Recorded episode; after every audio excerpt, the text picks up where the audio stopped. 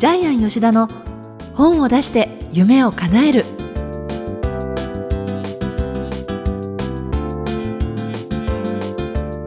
小林まどかです。ジャイアン吉田の本を出して夢を叶える。ジャイアン今回もよろしくお願いいたします。はいよろしくお願いします。ところでジャイアン毎回いろんな本を紹介してくださってそのジャイアンの過去に書いた例えば童話なんかもこの番組ではねご紹介しているんですが実は私全然知らなかったんですが執筆をされていたということで、はいえっとはい、今年の1月5日にですね出版が決まりまして、今あの原稿まあ全部書き終わったんですけども、はい、今度6月にですねジャイアンの最新刊が出ます。はいなんと松下幸之助のことが漫画で3時間でわかるです。漫画？はい。で出版社は飛鳥出版社さんです。はい。えーと、そういう場合その漫画はイラストは別の方が描かれて、イラストはあの津田由美さんって言ってですね、まあ、日経新聞とかに昔イラストを描かれていた方です。で私あのもともと飛鳥出版社の漫画シリーズを立ち上げましてこれが今多分400冊ぐらい出てますかね。それでですね多分200万部ぐらい売れてると思いますけども、はい、このシリーズを今からですね17年ぐらい前に、うん先代の飛鳥出版社の先代の社長の石野誠一さんと企画しまして、最初にジャイアンが作った漫画でわかるランチェスター漫画でわかる孫子の兵法がそれぞれ10万部近く売れたのでいまだにこのシリーズが刊行されています。はい、この松下幸之助さんについてはどのぐらいリサーチされたんですか、えっと、と。りあえずそこら辺に後ろの方に本が松下幸之助の本がありますけどもっぱり50冊以上読みましたね。でさらにネットとかでですね、えーと、レポートがあるんです。はい、昔の松下電器の歴代の社長さんが書いた論文とかがネットにあるんでそれもかなりリサーチしましたね。はい、あとそうですね。パナソニックのデータベースネットで見られるところにまあ手当たり次第にアクセスしたんで、はい、結構調べましたね。その1月5日に発売が決まったっていうことで。発売というかまあ出版することが決まって出版社で打ち合わせをしてきて、ええ。えー、4月の、えー、まあ半ばに脱行して、え。まあ、それからまあ、イラストチェックとかですね、はい、文字構成とか印刷会社に入って6月に出ます。あそうするとその1月に決まる前からジャイアンはリサーチも始めてますあ違います違います。もともとあのえー、本田健さんが、えー、今後日本で一番売れる本は松下幸之助の本だよっていうふうにおっしゃっててですね、えー、でちなみにもう日本中で松下幸之助の本って450万部ぐらい売れてまして、えー、窓際のトトちゃんが戦後最大に売れて500万部なんですけどもちなみに今窓際のトトちゃんが黒柳徹子出た学校の目の前でジャイアン喋ってるんですあそうなんですか。十学園は、えー、えー、黒柳徹子が出た学校でそうですか。トトちゃんの舞台になった場所なんですけども、えー、知らなかった、はい、で松下幸之助の本は毎年やっぱり2 3 0万部売れてるので、えー、もうすぐ超えるんですよね。っていう話を健さんがされて私同じような話を受け入りで、いろんな出版社にお話してたら、はい、じゃあ漫画シリーズでってことになりまして。はい、でジャイアンが著者になることになりました。もともとあの本当松下幸之助さんの本は昔から読んでたし好きだったんですよね。はい、ですからあのまあなぜジャイアンが本を書くのっていうこともあるんですけども、まあジャイアン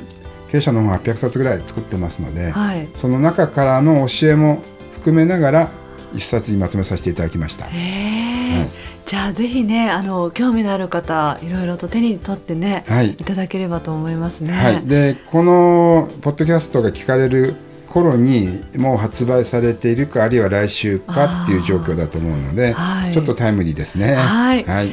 えー、それではジャイアン吉田の本を出して夢を叶える今回も最後までお楽しみください。はい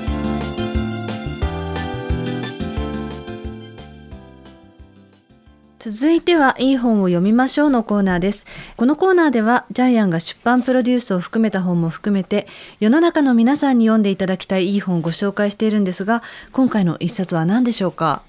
はい。誰も知らない小さな国。文章は佐藤悟先生。絵がですね村上勉先生です、はい、でなぜこれを取り上げたかというとですね、はい、えー、2017年2月9日、えー、88歳でですね佐藤悟先生が亡くなりました、でそこでですね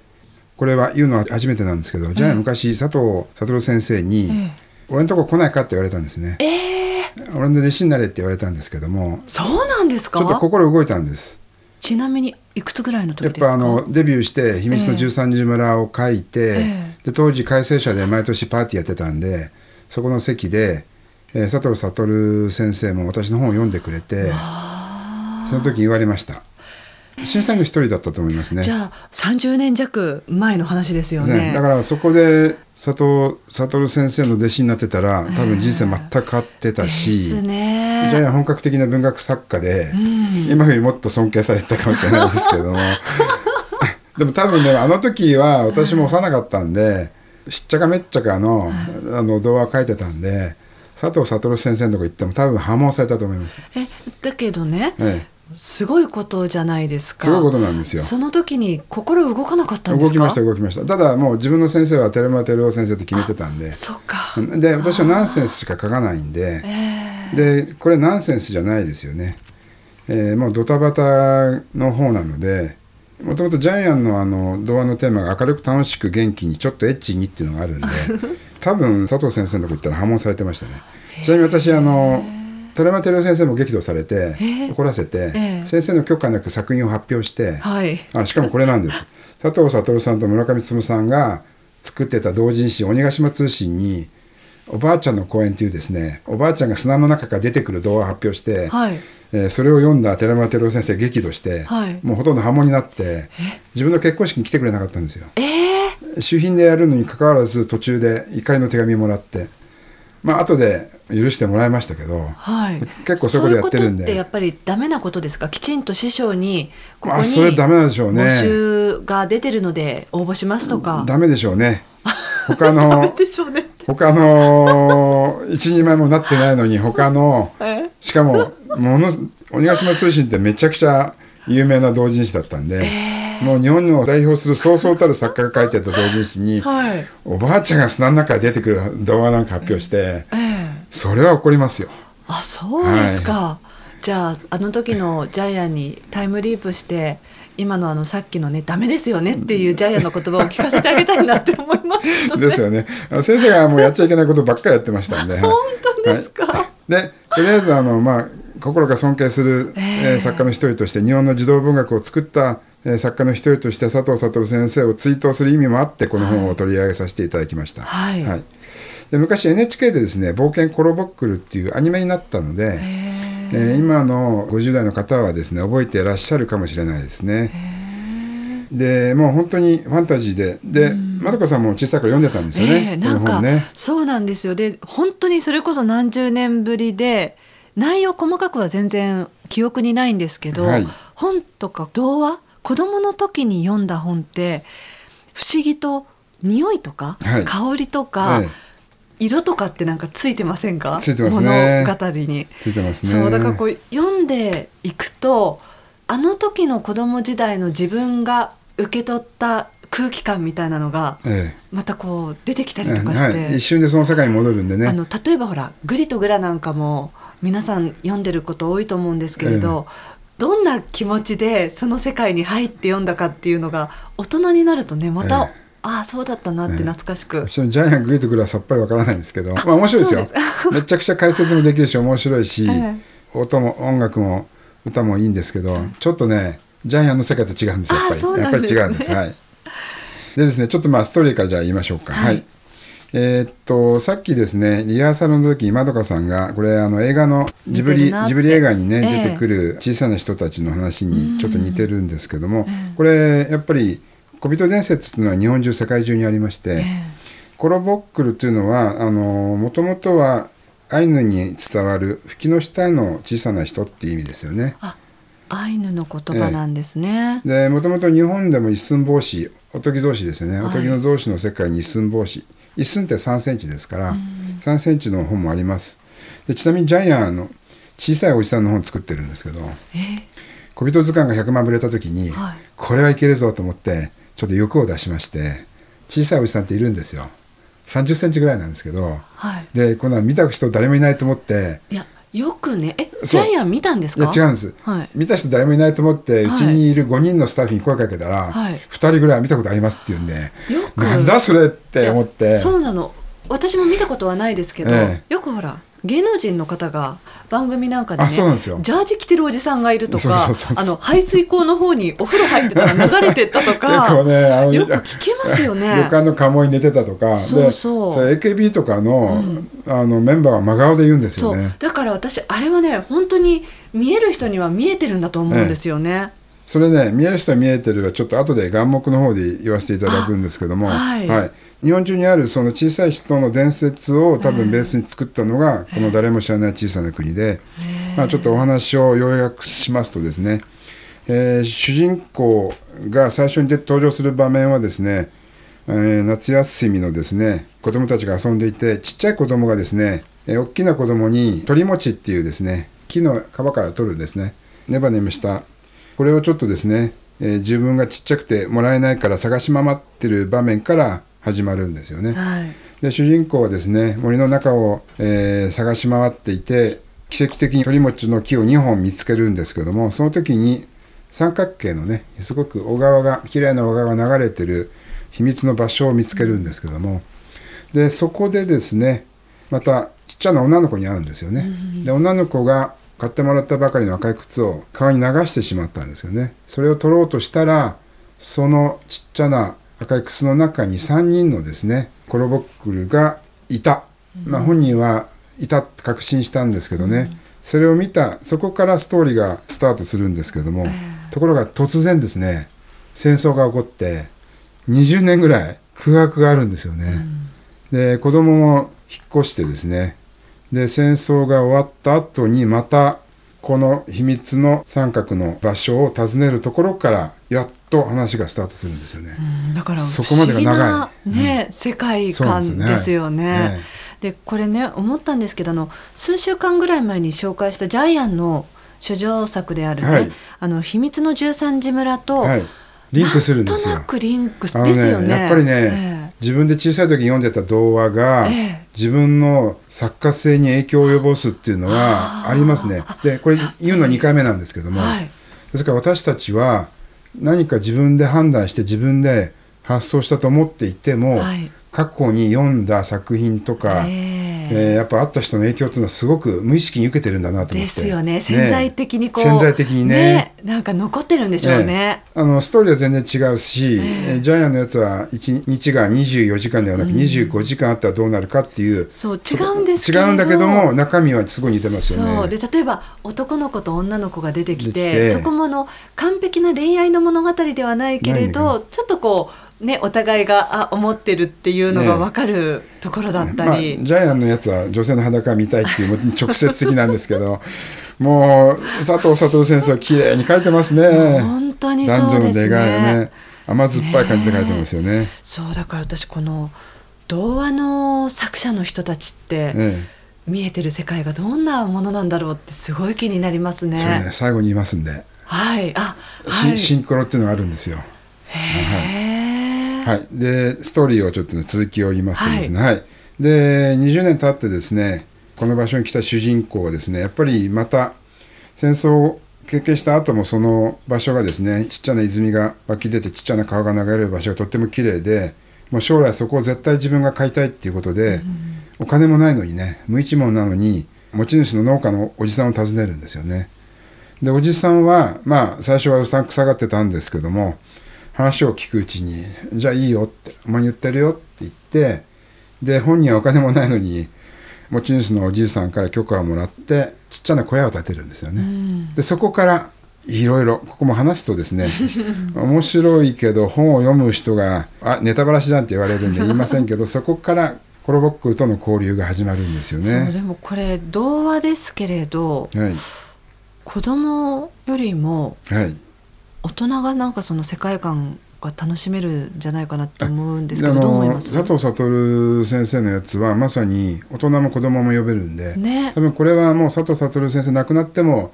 50年間100年間読み継がれて今後も映画になる舞台になる本だと思いますね。はでストーリーを話してもよろしいですか？はい。でですね主人公はですね清高さんと呼ばれるんですけどまあそれはそうですよね、えーコロボックルから見たら背が非常に高いんで ね実はコロボックルもこの場所を守ってくれる、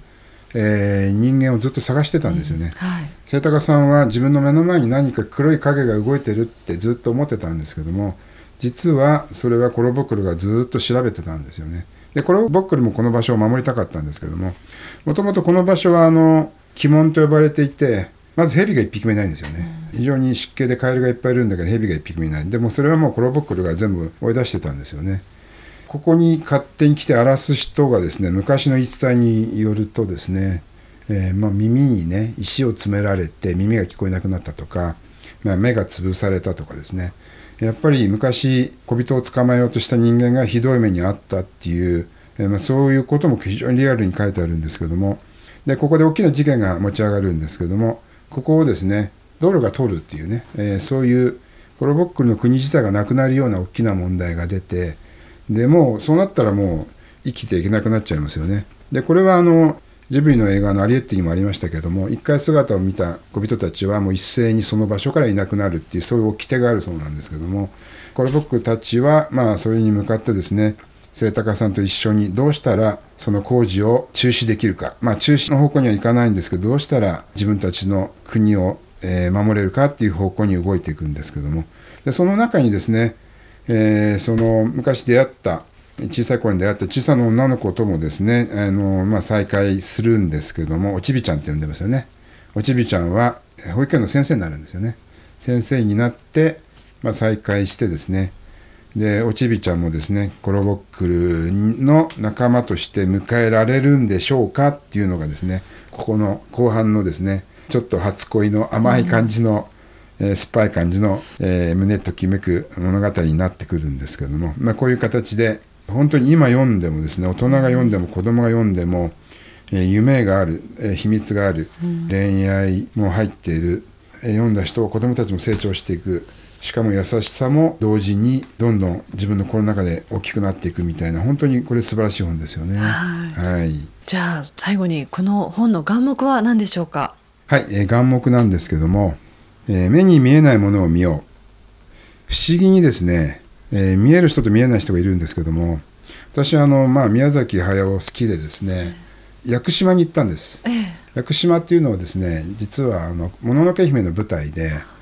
えーもののけ姫に出てくるヤクザルとかですね、あとヤックンっていう主人公が連れてる鹿もですね、ヤクシカっていうのもいるんですけども、ああの話の中のちょっと重要なですね、えー脇役キャラで児玉っているんですよね、ええカタカタカタってなるーはい。児玉妖精。でちなみにですねあの屋久島は365日あったら365日雨が降ってる島なんですよ。そうなんですか。山の頂上に真っ赤なカニが何万匹もいるんでうす木の根を掘るともうカニがうじゃうじゃいる。なぜか毎日雨が降ってる。ええ。でどういうことかっていうと木が全部苔むしてえあの藻みたいにですね、どんどんどんどんついちゃうんですよねはい。苔が。でそれを見て宮崎駿は小玉を見れたんですよね。ええ。ジャイアン見れなかったんですよ。私あの小玉がね、ええ。写真で写ってるものを見たことありますよ。あそれはジャイアンの第一事務所にあります。あそうですか。飾ってあります。オーブンの写真が飾ってあるんですけど。そうまあ、オーブみたいなものが、はい。その屋久島で撮られたその屋久杉の周りとかにバーってでまあジャイアンそのカメラ持っていかなかったんですけど多分撮ったら撮れたかもしれないですけどただ目で見えなかったんですよ。ええで宮崎駿は見れたんですよ。でそこで悔しかったんですよ。悔しかったでたまたま泊まった民宿が私宮崎駿が泊まった民宿だったんです。ああそうなんですかそうなんです。へえええでもね見えなかったんです。でもそこで張り合ってもしょうがないですけどね で屋久島にある8,000年経つという縄文杉見てきましたけどね。ええということであのシンクロすると見える世界があってですねもう一つあのジャイアンが体験した話なんですけどもジャイアンあの本を書くためにですね四国の88回に回ったんですけども、はい。最後は高野山に行って弘法大師が亡くなった病を拝んで結願って言って願いが叶うんですけども最後高野山泊まってよ夜12時ぐらいお風呂に入ってたんですね、えーまあ、自分が最後だと思ってたらあ若いお坊さんが入ってきて2人でずっと裸でお風呂の中で話したんですけどもちなみにあの88回に回ってると必ず、えーお大師様を見かけるそうなんですよ。見るそうなんですけども。でそんなことあるんですかって言ったらその時の若いお坊さんが言ったんですよ。ありますって。それシンクロですって。見えない世界が見えるようになるそうです。回ってると。でそのお大師様はその四国巡礼伝説の中で姿を変えて必ずその人に会うそうなんですよ、うん、時におばあちゃんだったり子供だったり、うん、おじいちゃんだったり物売りだったりして、えー、気が付かないように会うっていう伝説が残ってるんですよ。でその伝説があるとやっぱ疲れてたらね、うん、一日何十キロも歩きますからね、見るんですよ。シンクロするんですよ。うん。ということで多分シンクロすると、まあ、幽霊もお化けもね妖精も小さいおじさんも、小人図鑑の小人も、シンクロすると見える世界っていうのはあるけども、うん、普段私たちはシンクロしてないから見えないだけかもしれないので、はい、誰も知らない小さな国に戻りますけどやっぱり、えー、見えないものを見る見ようとすることが大事なんだよっていうのを眼目にしたいと思います。はい、今回の一冊ですが佐藤悟さんの「誰も知らない小さな国」ご紹介しました。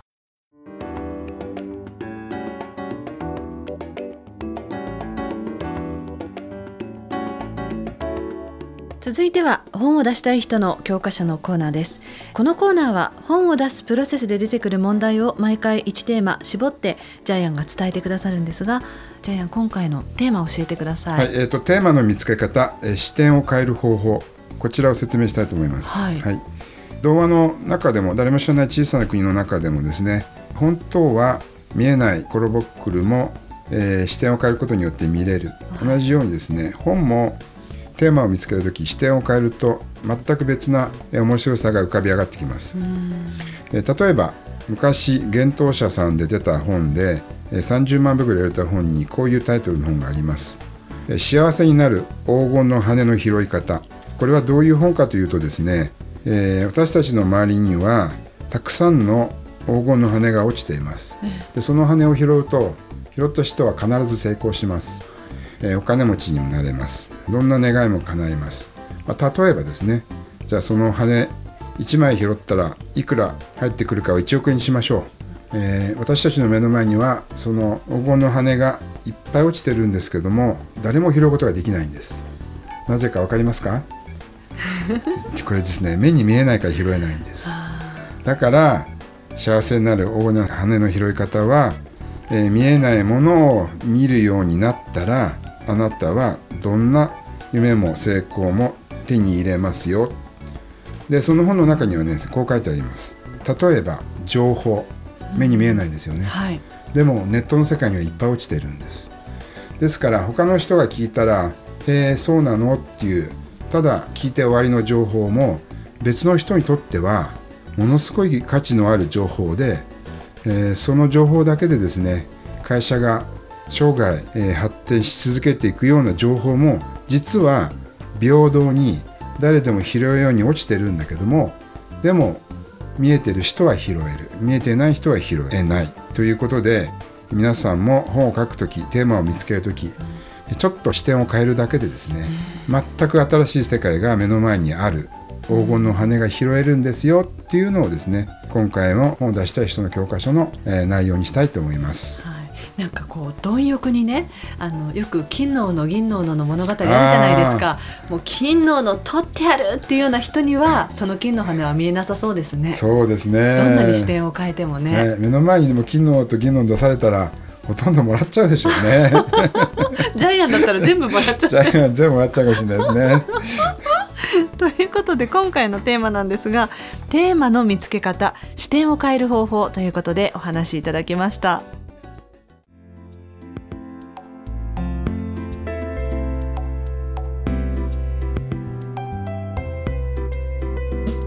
ャイアン吉田の本を出して夢を叶えるいかがでしたでしょうか？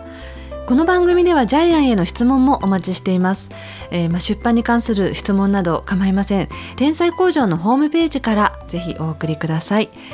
それではジャイアン今週もどうもありがとうございました、はい、えー、皆さんもですね、えー、誰も知らない本を書いて、えー、ぜひたくさんの読者の手元に届けてください。